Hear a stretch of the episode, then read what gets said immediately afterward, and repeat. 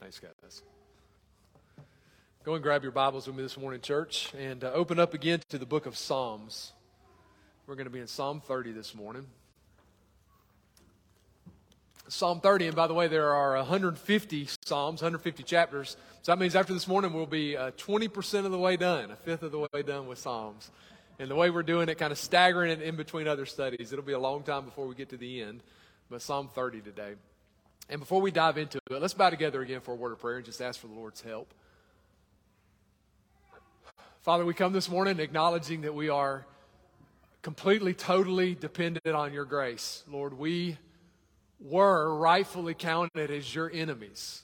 Lord, we were the rebels. We were the defiers. We were in our sin. And Lord, it is by grace alone, through the work of Christ alone, that we've now been given a seat at your table, that you've brought us near, that you've adopted us as sons and daughters. And so, Father, we come this morning not standing in our wisdom, not standing in our goodness, not standing in our service, but trusting solely in the work that Jesus has done for us. Thank you that we have a Savior who, as we sang just a second ago, didn't just wash away some of our sin or most of our sin, but through his work, your wrath that is rightfully due us has been fully satisfied. And so, Lord, thank you that we stand before you this morning justified. We stand before you knowing that your attitude toward us through Christ is one of goodness and favor and love and mercy. And so, Father, we come clinging to that this morning and asking again, God, that you would show mercy in speaking to us through your word. And so, God, I pray that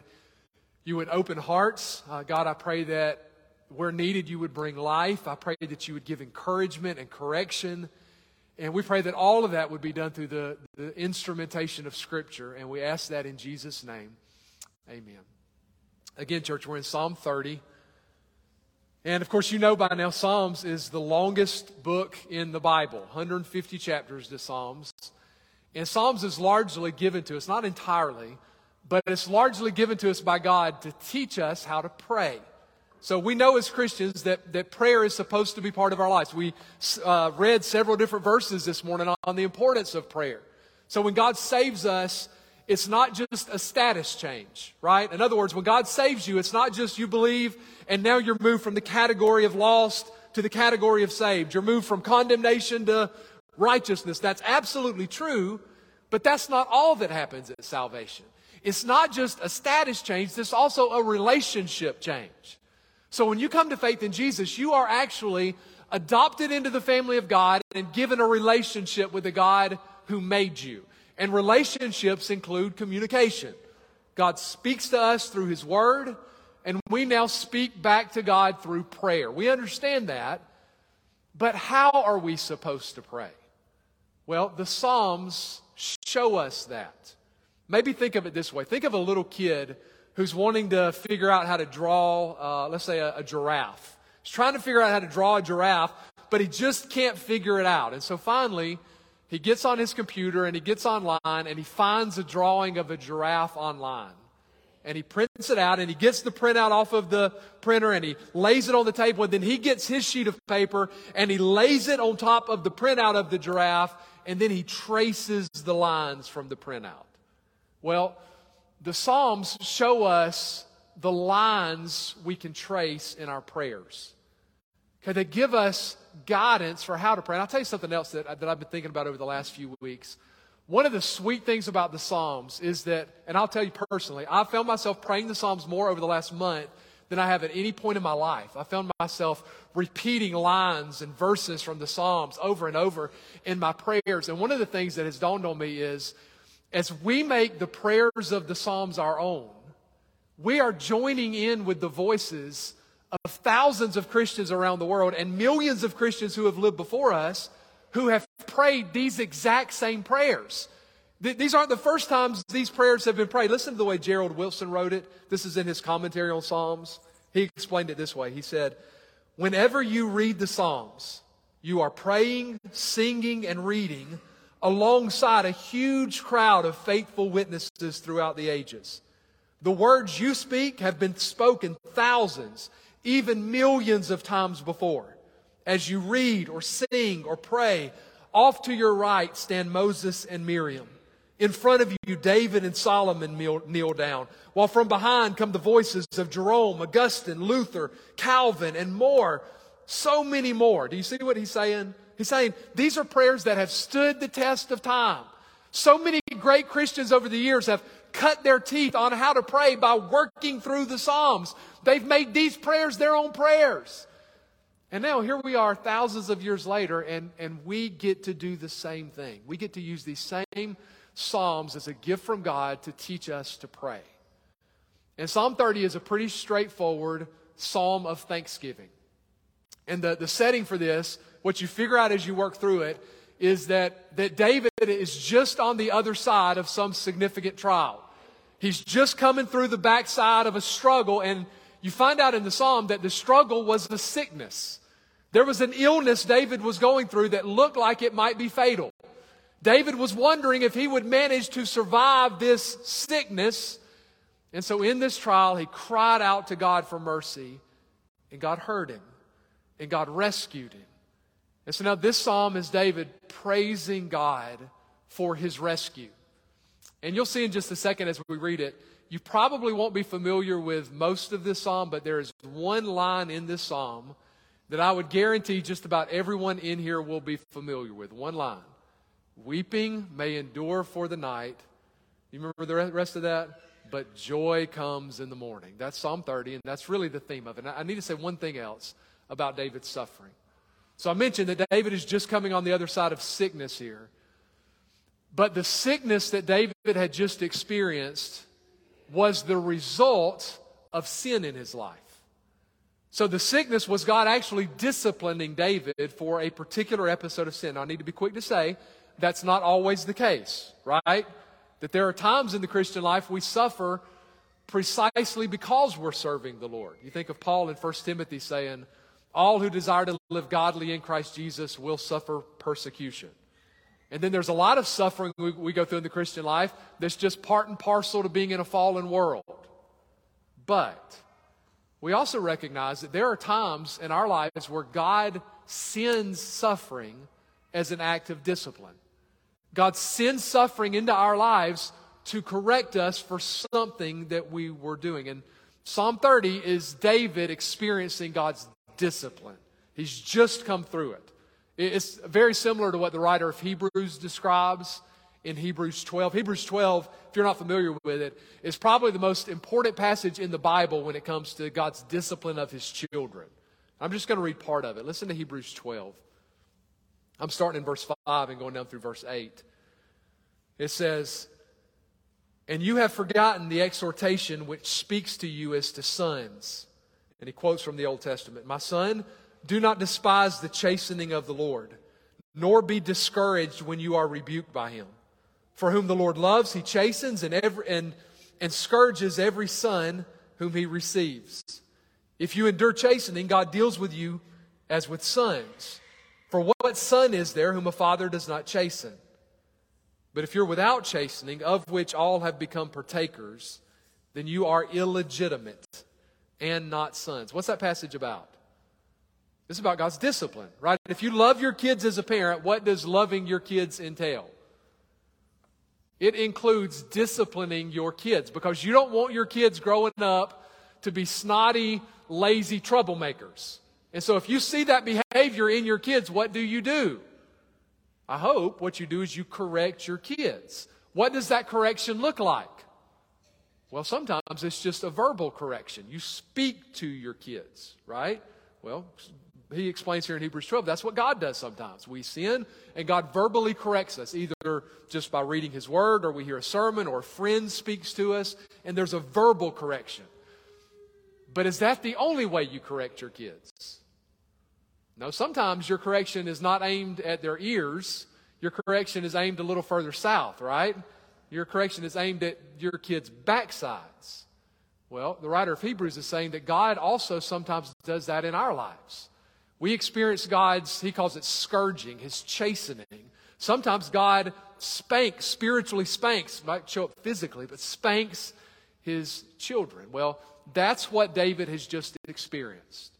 So he has just experienced an illness that was the result of God's discipline. And I keep using that word, so I want to say one other thing. I know it's a long introduction. But we're talking about God's discipline, but you realize there's a difference between God's discipline and God's punishment. So punishment is, is driven by wrath, and punishment is about God making us pay for our sins. But if you're a Christian, you'll never face that. If you're a Christian, you are not now and you will not ever face the punishment of God. God is not going to make you pay for your sins. That is the wonderful news of the gospel is that Jesus has paid in full for our sins. He went to the cross to take the entirety of judgment, to take all the punishment. The wrath of God owed to me for my rebellion was poured out in full to exhaustion on Jesus in my place. So if your faith is in Christ, you are not under and will not be under the punishment of God. There is, Paul says in Romans 8, there is now no condemnation for those who are in Christ Jesus. You won't be punished by God, but you will be disciplined by God. God will not make you, Christian, pay for your sins. God's goal, God's goal is not to make you pay, God's goal is to make you grow. Punishment and discipline have two different motivations and they have two different ends in mind. Punishment is motivated by wrath and the goal is retribution. Discipline is motivated by love and the goal is maturity. So if you're a Christian, if you've turned from your sins to trust in Jesus, listen now, you have been saved from God's punishment, but you have been saved into God's discipline. God has now, through faith in Jesus, adopted you and made you his child. And as God's child, you have God as your father, and your father perfectly, righteously disciplines his children. Well, David has experienced that. He's on the backside of God's discipline, and even in the discipline, he's seen God's faithfulness and God's goodness and God's mercy. And this psalm is David praising God for his faithfulness in the discipline. Okay, so with all of that said, let's read it together. Psalm 30, and we'll read the psalm through in its entirety, beginning in verse 1. Psalm 30, beginning in verse 1. David, under the inspiration of the Holy Spirit, writes, I will extol you, O Lord, for you have lifted me up and have not let my foes rejoice over me. O Lord my God, I cried out to you and you healed me. O Lord, you brought my soul up from the grave. You have kept me alive that I should not go down to the pit. Sing praise to the Lord, you saints of his, and give thanks at the remembrance of his holy name. For his anger is but for a moment, his favor is for life. Weeping may endure for a night, but joy comes in the morning. Now, in my prosperity, I said, I shall never be moved. Lord, by your favor, you have made my mountain stand strong. You hid your face, and I was troubled. I cried out to you, O Lord, and to the Lord I made supplication. What profit is there in my blood when I go down to the pit? Will the dust praise you? Will it declare your truth? Hear, O Lord, and have mercy on me. Lord, be my helper. And here's the resolution. You have turned from, you have turned from me my mourning into dancing. You have put off my sackcloth and clothed me with gladness to the end that my glory may sing praise to you and not be silent. O Lord my God, I will give thanks to you forever. Okay, so we're going to work through this psalm under four headings. Here's the first one. Number one, David praises God. Do you notice how it opens with just a, a hymn of praise? That's the first stanza, verses one through three. I will extol you, O Lord, for you have lifted me up. I will extol you. Extol is not a word that we use very often. What does extol mean? Extol means to exalt or, or to lift up. Think of somebody who's lifting up something high. That's the word that David's using. So David is saying that in his, in his thoughts and in his prayers and in his songs, he is going to lift up his God. He's going to lift up Yahweh. Why? Did you pick up the second part of it in verse 1? He says, I will extol you, for you have lifted me up. Do you see how there's a play on words here? David is saying, Lord, I will extol you. I'm going to lift you up. Why? Because you have lifted me up. In fact, the word that David uses here for lifted up was a word that was used to describe how you would, you would pull a, a bucket out of a well. And it's like David is saying, that's where I was. I was low. I was in trouble. And God, like you would pull a bucket out of a well, God pulled me out of this low place. And, and I could just stop and say, listen, this is the testimony of every single Christian. We were apart from God and we were sinking in our immorality, in our false religion, in our uh, hypocrisy and self righteousness, in our addiction, in you fill in the blank. We were in the well and God lifted us out. So, how do we respond to that? David says, You lifted me out, so I'm going to now lift you up. I will extol you, O God, for you have lifted me up. And what David seemed to have been sinking in here, I mentioned a second ago, was a sickness, because notice the words that he uses. David says in verses 1 through 3 that God healed him, God brought him up from the grave, God kept him alive. It was as if David had one foot in the grave and he cried out to God for help. And even notice that phrase. David says, I cried out to God. That's the way that David describes prayer so often in the Psalms. David didn't just stoically, mechanically pray to God. How did David pray? So often, David's prayers are cries out to God. I mean, think about that, Christian. Does that ever describe your prayer life? Would you ever describe your prayer life as crying out with a sense of urgency and desperation? That's where David was. There was this severe angst in David's heart, so that helpless, he cries out to God for help. And David is amazed. God heard him. God answered him. God rescued him. And because of that, David says his enemies aren't going to be able to rejoice.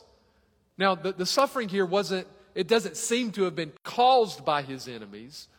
But David always had enemies who were watching closely, kind of rubbing their hands together, who were eager to see David fail. They were eager to see David suffer. They were eager to see David fall apart. And they're looking forward to gloating when David dies. And David is saying that much to the chagrin of his enemies, God had rescued him. He didn't, he didn't deserve it. God, David hadn't done anything to earn God's help. Nevertheless, God had reached down to David in this pit and God had pulled him up. And so now it's like David is saying, How can I not praise you? His heart is just bursting with gratitude toward God. I was reading a story this past week. There was a politician in South Carolina for many, many years named Moffatt Burriss. And uh, after serving in, in uh, the South Carolina legislature for a long time, early in his life, in his 20s, Mr. Burriss fought in World War II. He was part of the 504th Infantry Regiment, which is part of the 82nd Airborne. And his regiment had been one of the first regiments on the ground during uh, Operation Market Garden, which is a, one of the big, op- it was the largest airborne operation in military history up to that point. Like 35,000 paratroopers were involved, and Mr. Burriss's regiment had been one of the groups that had parachuted into the Netherlands, where they were trying to, in World War II, capture several key bridges and, and free some Dutch cities and push back the German army. And one of the battles that his group fought in was a particularly fierce battle. They were fighting for the, the city of Nijmegen, and they had to paddle in inflatable boats across a river under German fire using the butt of their rifles as paddles to get across. And then they got to the other side and they had to climb up this big dike. And then they had to run 900 yards across an open field, no cover, nothing to hide behind, right into the teeth of the German artillery. And scores of men were killed in it, but they ended up liberating the city. Well, when he was in his mid 80s, Mr. Burriss went back to all these different places he had fought in Europe. He, he had, I think it was a son and a grandson who traveled with him. They went back to the Netherlands. They went back to Nijmegen. They, they stood on the bridge that he and his men had fought for. He looked back on that river. He stood on that dike and he looked over that 900 yard stretch of ground that so many of his friends had been killed on. And there were a couple of uh, Dutch tour guides who were with him. And after he had gone to all these sites, they took him to a memorial that the people of Nijmegen had built there in, in memory of the men of the 504th Infantry. And on this memorial were engraved the names of all of the men who had been killed fighting to liberate that city. And so Mr. Burriss was taken by these tour guides to that memorial, and he stood there and, and slowly read every name on the memorial. Many of the names he knew. In fact, he said that he could still see their faces and hear their voices as he read the names of all the men who had been killed.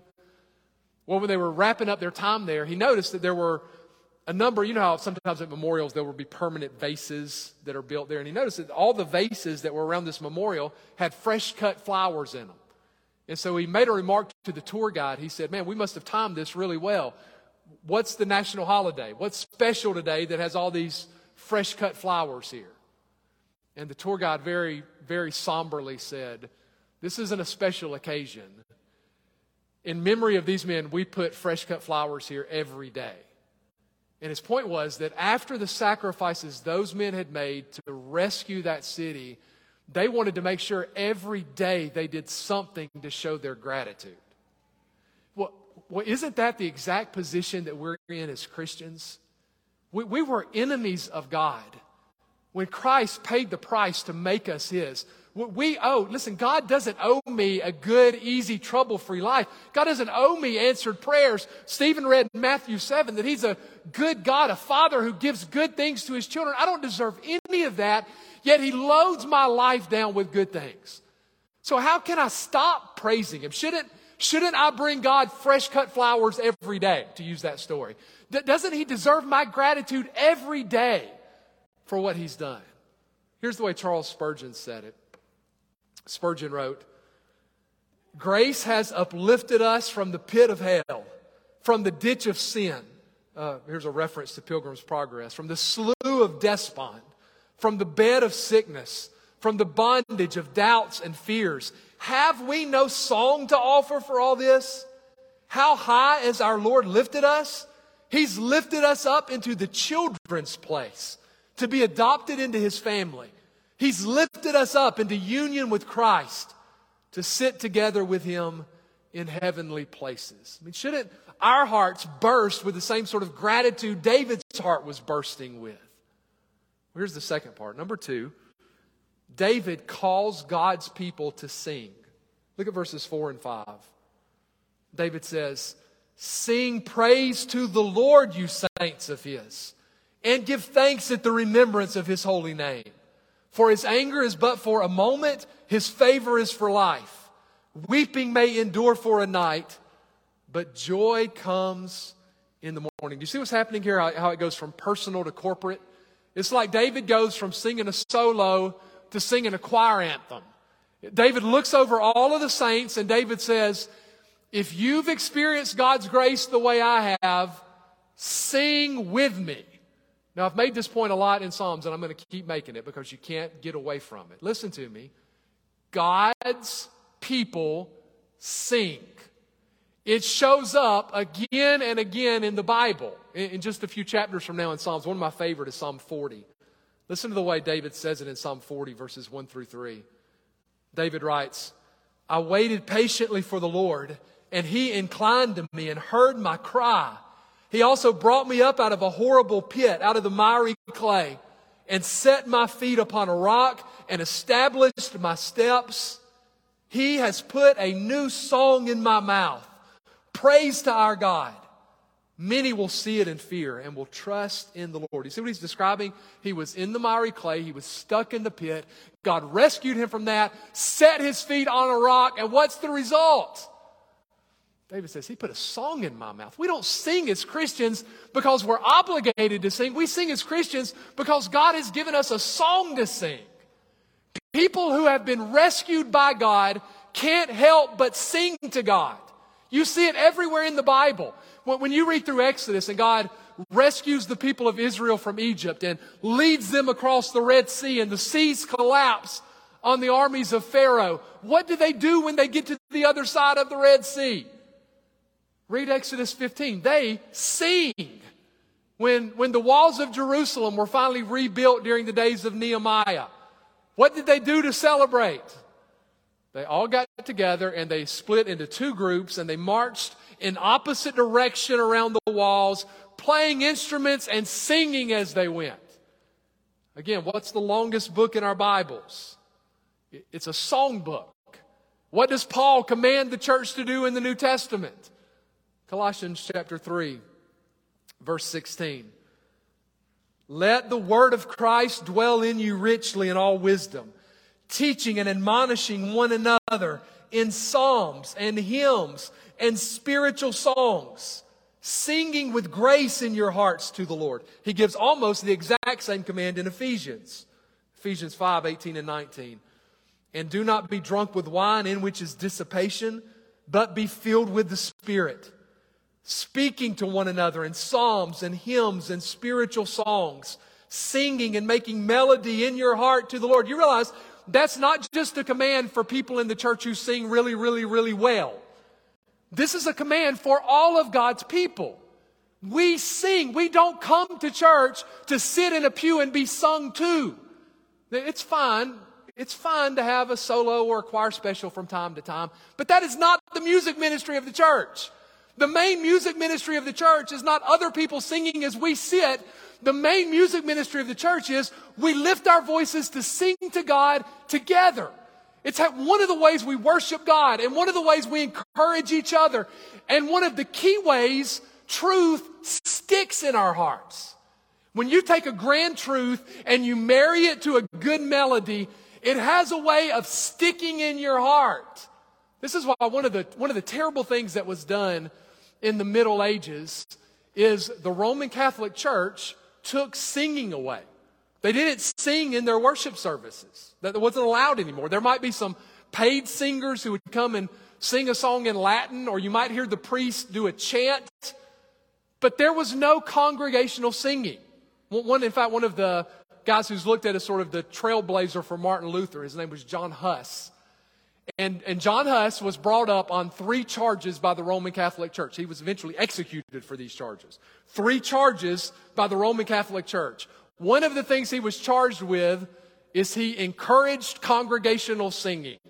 The horror of it. He encouraged God's people to sing. Well, one of the results of the Reformation, there's a return to Scripture and a return to the gospel. So guess what that resulted in? It resulted in a return to singing. Songs started reverberating from the church again as God's people start singing together. In fact, the great reformer Martin Luther loved music. He compiled a hymnal to use in the churches and encourage people to sing and sing in parts and sing in harmonies. And I'm going to read this is the foreword to Luther's hymnal. You'll see how much, how important Luther thought singing was in the church. Luther wrote, I truly desire that all Christians would love and regard as worthy the lovely gift of music, which is a precious, worthy, and costly treasure given to mankind by God. The riches of music are so excellent and so precious that words fail me whenever I attempt to discuss and describe them. In summary, next to the Word of God, the noble art of music is the greatest treasure in the world. It controls our thoughts, minds, hearts, and spirits. Now, in this next phrase, you'll see how Luther can very quickly turn to a, a serrated side. A person who gives this some thought and yet does not regard music as a marvelous creation of God must be a clodhopper indeed and does not deserve to be called a human being. He should be per- permitted to hear nothing but the braying of asses and the grunting of hogs. Luther wasn't one to mince words. But you see what he thought and it, what he thought was true singing is a gift from God to the church. If you have experienced the work of God in your life and the gifts of God in your life, how in the world can you not sing? And we say something about God in how we sing. Have you ever been to a wedding where maybe the bride or groom is very talented musically and the bride or the groom sings the song in the wedding. Have you ever been to a wedding like that? Well, just imagine for a minute. Imagine going to a wedding and you're sitting there and the bride in this wedding ceremony sings one of the songs. Well, what would you think if as you watch the bride pick up the microphone and begin to sing? What if she was completely expressionless? What if she just mumbled through the words of the song, never actually looked at the groom, very listlessly made it through, looked completely stoic the whole time, checked her watch a couple times while she was singing, you would rightfully question her feelings for the groom, right? Her singing should match her feelings. She's singing to the man that she is committing to spend the rest of her life with. So you would expect her singing to be engaged and passionate and heartfelt. Should our singing to God be anything less than that? Listen to the way the writer of Chronicles describes God's people. This is 1 Chronicles 13 8. I love this phrase that he uses. Then David and all Israel played music before God with all their might, with singing on harps, on stringed instruments, on tambourines, on cymbals, and with trumpets. I love that phrase. How did they sing? With all their might. Have you ever walked out of a service thinking, I just sang with all my might? Well, that's how David describes the singing of God's people. This is what our singing should look like as those who have experienced the grace of God. So hear David say here, sing praise to the Lord, you saints of his. But you notice how in verse 5 he doesn't just kind of leave that hanging. Sing. David then tells us why we should sing. Look at how he starts verse 4. Notice the first word. For or, or because. In other words, sing because his anger is but for a moment. His favor is for life. The anger that he's talking about here is the anger of the Lord's discipline. David is saying, yeah, God disciplines his children, but it's only for a moment. God's discipline is temporary, but his favor is forever. Take, take it again to how parenting works. So, parents, if your kids disobey you, you correct it. They experience your displeasure over their behavior. But displeasure isn't what defines your attitude towards your kids, is it? They experience your correction in the moment, but displeasure isn't what defines your attitude. Love is what defines your attitude. Favor is what defines your attitude. Even in the discipline, everything you do for your kids is colored by your love for them and you're wanting best for them. Well, that's what David's saying God's disposition is toward his children. Do we experience discipline that is real and at times painful? Yes, but David is saying the discipline of God, the pain is never the last word.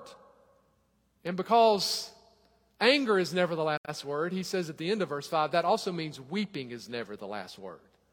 So he says, weeping may endure for the night. Depending on the translation you have, it might word, it might read, weeping tarries for the night. And it's a word that would imply how you would temporarily stay in a hotel. It's the idea that, that weeping might can stop for a visit, but it can't move in. This is how weeping works with Christians. It can only stay temporarily with God's people. So if you're traveling out of town next week and you have to get a, a, room at a hotel, you know how it often works the next morning. You'll get out of bed and you'll find a bill slid up underneath your door. That bill's there not just to remind you of what you owe, that bill's there for another reason. It's there to remind you you can't stay. It's there to remind you you gotta, you gotta go. Well, that's what he's saying here about weeping. That weeping can visit God's people, but it can't move in. Weeping can't be permanent among God's people. At some point, the weeping is going to give way to joy. Now, I need to say this very quickly. That's true for you if you've turned from your sins and trusted in Jesus. If you have not done that, if you are holding on to your sins and living in rebellion against Christ, it is not true that weeping will give way to joy. In fact, the way eternity is described is weeping. That's the way hell is often described in the Bible is a place of weeping and gnashing of teeth. But for those who repent and turn to Christ, weeping will not last forever. It's always true that joy comes in the morning. So just, just hear that, Christian. Maybe you're in a, a, period of suffering. Maybe it's even a prolonged period of suffering. Maybe it's a period of suffering where you find your, your pillow often wet at night with tears that you're shedding. Well, hear David saying here that the day is coming when your tears of suffering are going to give way to shouts of joy. There's coming a day when the weeping will end. In fact, the ultimate fulfillment of this comes in Revelation. Listen to these verses you're familiar with Revelation 21, verses 3 and 4. John writes, And I heard a loud voice from heaven saying, Behold, the tabernacle of God is with men, and he will dwell with them, and they shall be his people. God himself will be with them and be their God, and God will wipe away every tear from their eyes.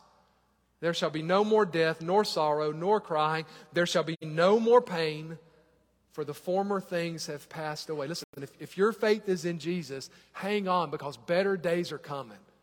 The, the night of weeping will give way to the morning of joy. That's the promise. And here's the third part. Number three, David remembers his troubles. What's happening in verses 6 and 7 is David is going to go back and tell us where his problem originated. There was a sin in David's life that led to this season of discipline. So here's how he describes it verses 6 and 7. David says, Now in my prosperity I said, I shall never be moved. Lord, by your favor you have made my mountain stand strong.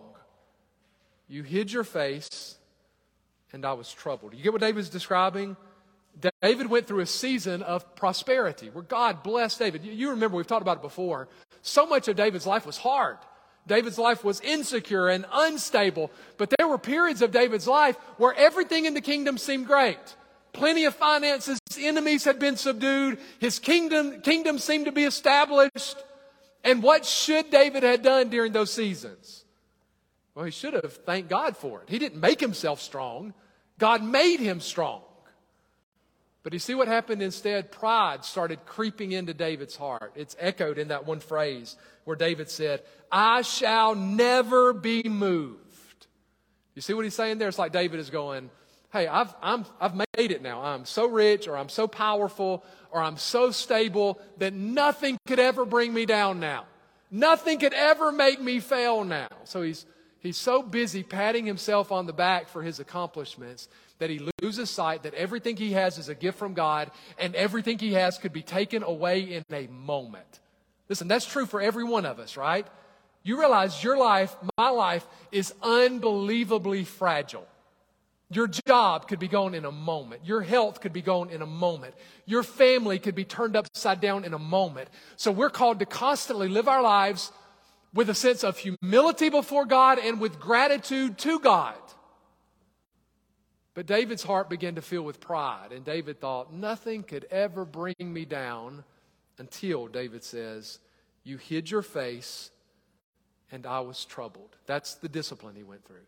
So David's heart swells with pride, and then he says that God hid his face. God hiding his face is the idea that God withdrew his help. It was like God temporarily felt to David like God took a step back from David. David felt as strong as a mountain, but God has a way of making those mountains crumble. And all of a sudden, David began to wobble. Maybe a good way to think about it is think of a dad who is teaching his little boy to ride a bike. So you got the little boy on the bike and he is pedaling with all his might, and all the while the dad is running behind him with his hand on the seat keeping the bite balanced, making sure that it doesn't fall over one way or another. But the little boy thinks he's doing it on his own. So he sees his dad behind him and he tells his dad to let him do it on his own, to take his hand off the seat. And so finally the dad lets him have his wishes and he takes his hand off the seat. And instantly the bike starts to wobble. And we end up with scraped knees and bloody elbows. It's like that's what had happened in David's life. David felt like he had done all this on his own. I shall never be moved, he says. And so God took his hand off the seed, and everything in David's life began to wobble. And in David's suffering, he cries out to God. Verses 8 through 10 is his cry in the middle of his suffering, where he says, I cried out to you, O Lord, and to the Lord I made supplication. What profit is there in my blood when I go down to the pit? Will the dust praise you? Will it declare your truth? Hear, O Lord, and have mercy on me. Lord, be my helper. What is it that David realized during this season of weeping? He realized he needed the Lord. In this season of suffering, all of a sudden, his self sufficiency absolutely collapsed. And David realized how desperately he needed God. I don't know if you've experienced this in your life. Nothing in my life gets my attention back refocused on the Lord quite like suffering. So David, who started thinking he was awfully strong on his own, goes through a series, uh, a season of suffering, and his eyes are quickly turned back to God, and he begins praying, God, help me. Lord, if, if I die, that's just one less voice on this earth to sing praises. So please be my helper. And God had helped him. So he's using his story as an example of what he just said in verse 5. He just said in verse 5, weeping will only endure for the night. And now David points to his life and saying, That's what happened to me. I, I, turned away from the Lord. God disciplined me, but his discipline wasn't forever. God's discipline doesn't tell the whole story. His joy came in the morning. And then, final point, quickly. Number four, David rejoices in God. Look at verses 11 and 12. David writes, You have turned for me my mourning into dancing. You have put off my sackcloth and clothed me with gladness, to the end that my glory may sing praise to you and not be silent. O Lord my God, I will give thanks to you forever. So, what had God done for David? Notice now, God hadn't just stopped David's mourning. It's not that the Lord had just looked at David and gone, Look, David, that's enough. Dry it up already. No, God had actually transformed his mourning into dancing. David says, He took off my sackcloth. Sackcloth is what you would wear during seasons of grief. And David is saying, God stripped off my sackcloth, and God has now clothed me in gladness. It's like God had wrapped David in joy like a blanket. So, what does he say now in his joy? God's rescued him. So, does David fall back into his pride? Does he go back into saying, I shall never be moved? Look how strong I am. That's not what he says now. He's learned his lesson. David instead says, My glory will sing praise to you. My glory means my whole being. David is saying, Lord, after what you have done for me, I'm going to sing your praise with everything that I have. I'm going to honor you with everything that I am. And how long is David determined to do this? What's the last word of our psalm? Forever. He's going to do this forever. How long is David going to know God's goodness? Forever. How long is David going to praise God? Forever. This is why we're ending here in just a minute with 10,000 reasons, because that last verse. And on that day when my strength is failing, the end draws near, and my time has come, still my soul will sing your praise unending. How long? 10,000 years and then forevermore. Okay, that's what David is saying in this song. So, brothers and sisters, hasn't God been good to us? Weren't we the ones who were stuck sinking in a pit, in death's darkness, in spiritual misery and lostness, when God reached down and scooped us out of that? Hasn't your testimony been of God over and over and over, turning your mourning into joy? We go through seasons of mourning, sometimes very long seasons of mourning, but God transforms our mourning into dancing. And we have the promise that one day those seasons of mourning are going to be over forever. One day, those seasons of weeping are going to be no more. God's going to transform our mourning forever into joy. And so, what should our response be to all of that? Our response should be the same as David's. Oh, Lord my God, I will give thanks to you forever. Church, let that be your song this morning as we dismiss here in a few minutes. Lord, I'm going to sing your praise forever because you have blessed me beyond measure. You have transformed my mourning into joy. You have stripped off the sackcloth and you have clothed me in gladness, and it is all owed to your grace. So I will not be silent. I'm going to extol you. I'm going to lift you up. That's our anthem as a church. So let's bow together for a word of prayer.